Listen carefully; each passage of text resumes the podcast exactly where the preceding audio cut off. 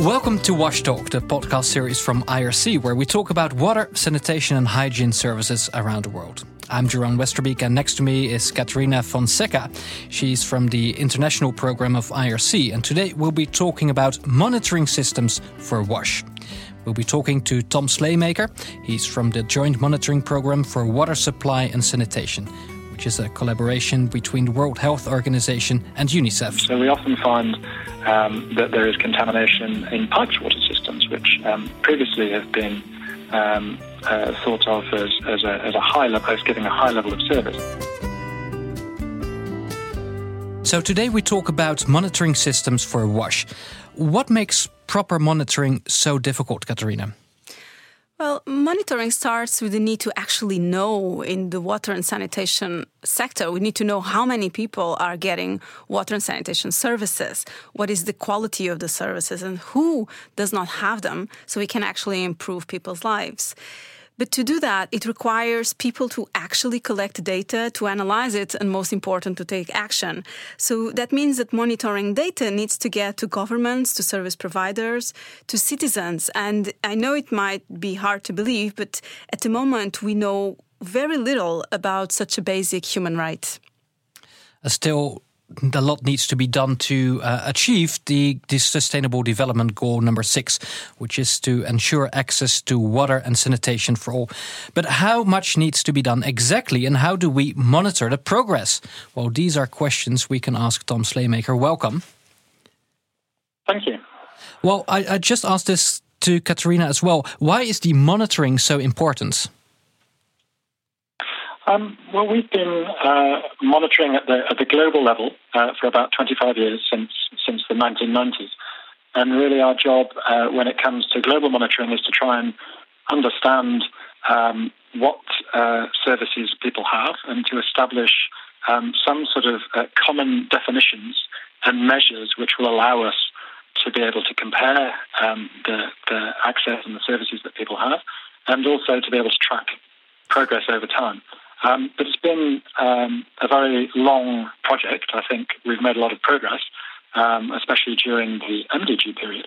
Uh, but we still have a long way to go in terms of improving the quality of the data that is available um, in many countries around the world in order to be able to get a better understanding of whether or not we're making progress over the next 15 years under the Sustainable Development Goals. Yeah, because if you you know build it up to a global scale, I can imagine it's quite quite difficult to compare all the data on a global scale. Um, how do you do that? Well, all of the data that we use is national data. So um, the Joint Monitoring Programme doesn't go around the world running surveys. What we do is we work with governments who are running surveys, and we try to um, establish standard uh, questions and definitions which they use um, when they ask people um, what kind of drinking water source they use, what kind of sanitation facility they have, and whether or not they have a, a hand washing facility.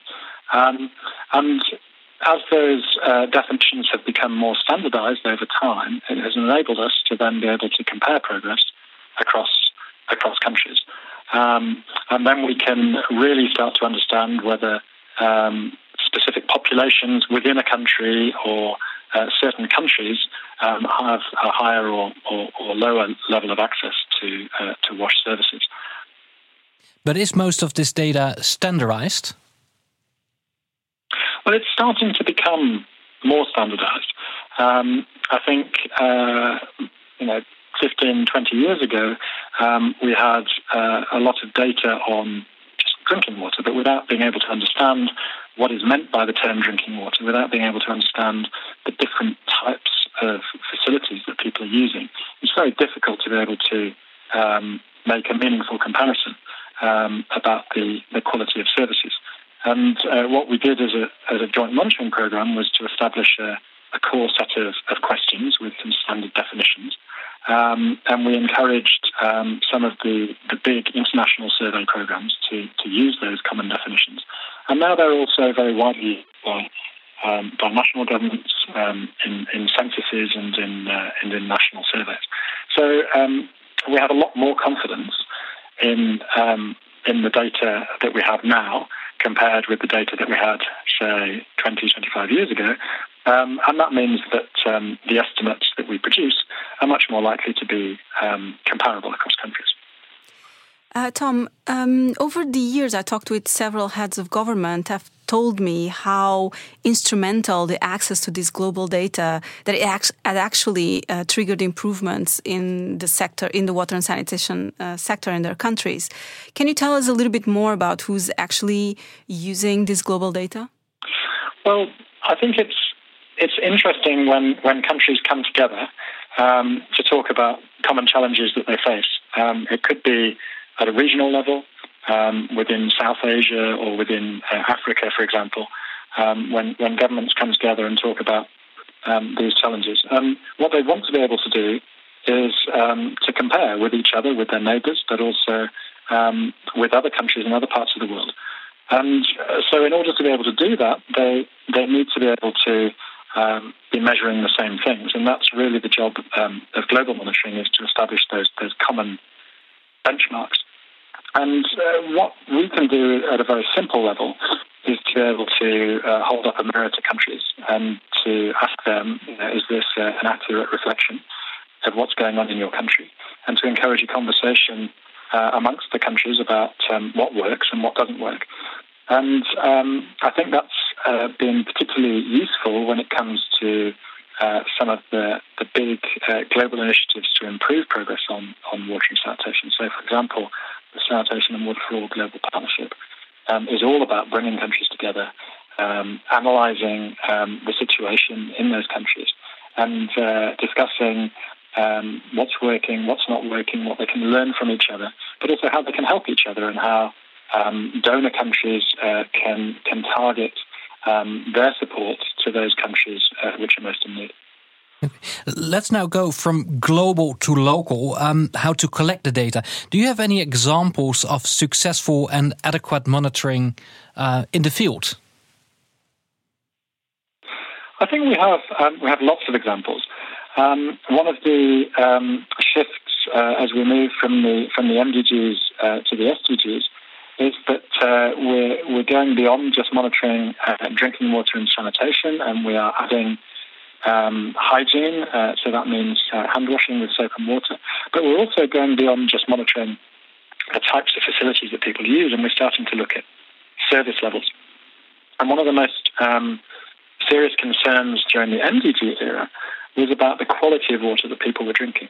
So although we had good information about the types of sources that people used, whether they were using piped water or whether they were using boreholes or, or dug wells, for example, we didn't have any, any information on, on the quality of water that was supplied. And how is so it tested? Last, Who's doing the, the actual testing then? Well, in the last few years, we've been working very closely with um, people who run um, some of these big uh, household survey programs and uh, trying to see if we could include uh, water quality testing as part of those household surveys. And at UNICEF, we have a, um, what's called the multi indicator cluster survey, which has been running for, for many years, looking at the situation of women and children. Um, and what we've been able to do is to uh, use um, a, a, very simple test, which is quite cheap and quite uh, easy to do uh, in the field, in order to be able to test the quality of water um, that people are drinking in the household and also uh, the quality of water which is available at the source, um, which is where they collect it. And this is very powerful because it gives us um, uh, gives us information um, about uh, inequalities, not just in terms of access, but also in terms of the quality of water that, that people are getting. And we see some very interesting patterns. So we've done this for a, a small number of countries over the last um, year or two, and um, this will now be included as a, a standard part of the uh, the household survey program going forward. So we expect to have a lot more data in future. Um, but it shows us that um, uh, sometimes uh, it's not necessarily um, those who we expect um, to have poor quality water who actually have um, uh, quite serious problems. So we often find um, that there is contamination in piped water systems, which previously have been uh, thought of as, as, a, as a high level, as giving a high level of service. And I guess now with these tests, you're able to track this because the household service can um, use these globally available uh, tests now, isn't it? Well, that's right. So as uh, the data starts to become available for uh, more and more countries, um, we can make an assessment of, of um, the quality of water that people are getting now, but also we'll be able to track uh, trends over time and we'll be, we'll be able to see uh, whether the quality of water is improving or deteriorating. Um, and uh, we'll get a much uh, uh, richer uh, understanding of um, the quality of services that people are getting. With with the Millennium Development Goals, the world was very proud that we had reached the targets for water, of uh, people having access to to water, to some sort of water. But now we're going more in depth of actually what those services mean, and with water quality testing starting to kick in. Do you think is is a step back. So actually, we were all very proud we achieved the Millennium Development Goals, but now we're starting looking deeper into it, and actually the picture is not so rosy because even if people have access, it's of very poor quality. How how, how is the UN handling this? This kind of looks like a step back. Yes, I think it's um, it's an an important. Um, challenge that we have ahead, which is to communicate the shift. Um, so previously we've been we've been looking at um, simply whether people have, have access to an improved or an unimproved drinking water source or sanitation facility, um, which is a very uh, basic piece of information. Um, it's very useful to be able to understand levels of access, but it doesn't really tell us much about um, the quality of those services.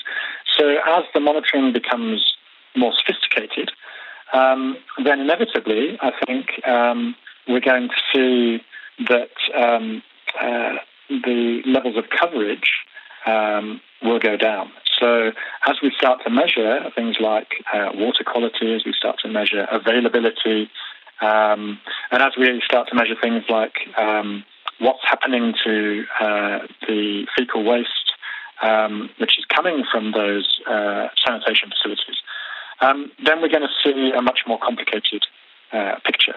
Um, and the challenge will be to communicate um, what's going on in a, in a simple way so that uh, policymakers can understand uh, whether or not they're making progress and also the reasons why um, they're making progress in some areas but not in others.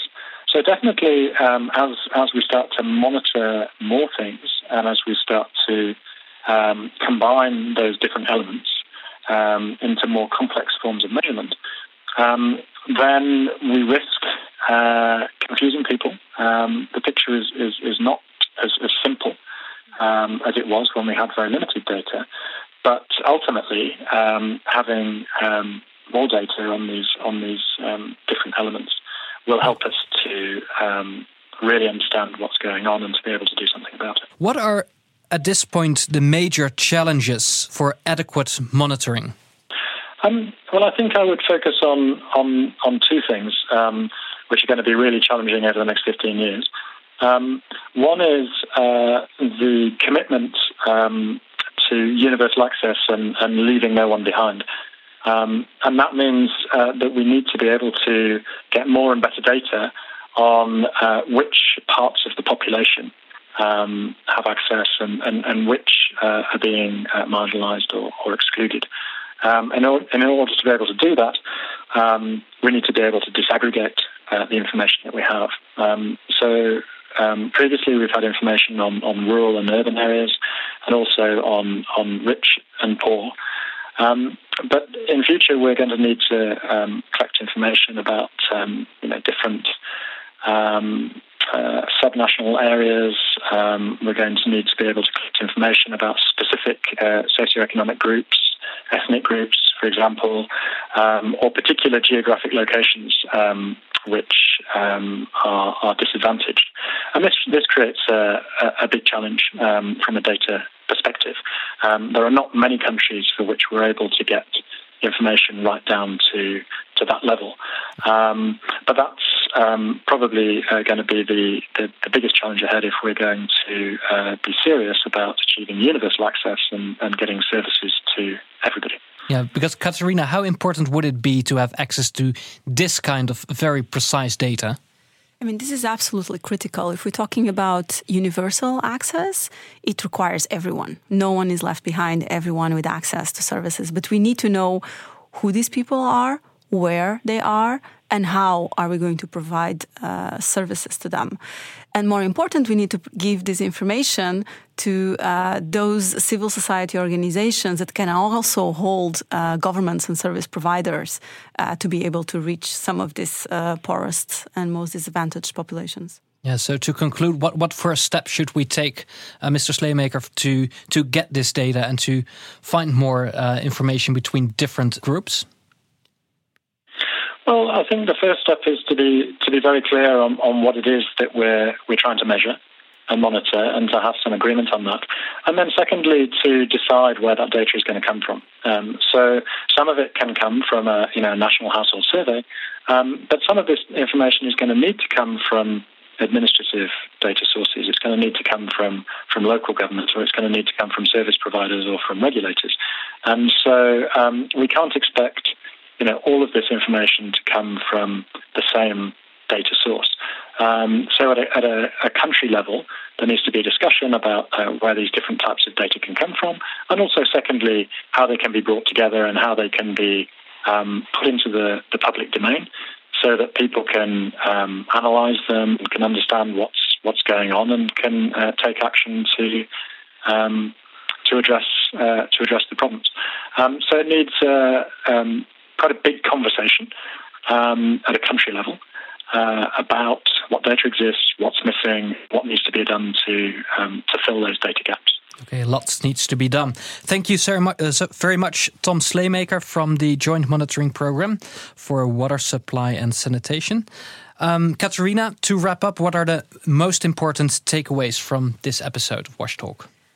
Well, I think it's it's clear that global monitoring is is important to establish some sort of common benchmark to understand from country to country what works, what doesn't work. But it does require commitment, commitment to universal access and to uh, Goal Six of the Sustainable Development Goals. Um, monitoring is becoming much more sophisticated. It goes beyond access to water and sanitation. It's now also about tracking water quality, tracking waste, tracking water sources. Um, and and that it's quite important to know how are we going to communicate this more complicated monitoring data so that actually is being used by uh, politicians service providers and most important to reach the unserved at the moment thank you very much that's it for this episode of Talk. If you have any comments or questions about anything you heard, please get in touch with us via our website, ircwash.org slash washtalk, or on Twitter at ircwash using the hashtag washtalk, or you can also like us on Facebook. In the next episode, we will be talking about asset management. Thank you for listening. This podcast was brought to you by IRC, an international think and do tank that works towards finding long term solutions to the global crisis in water, sanitation, and hygiene services, mainly in rural areas.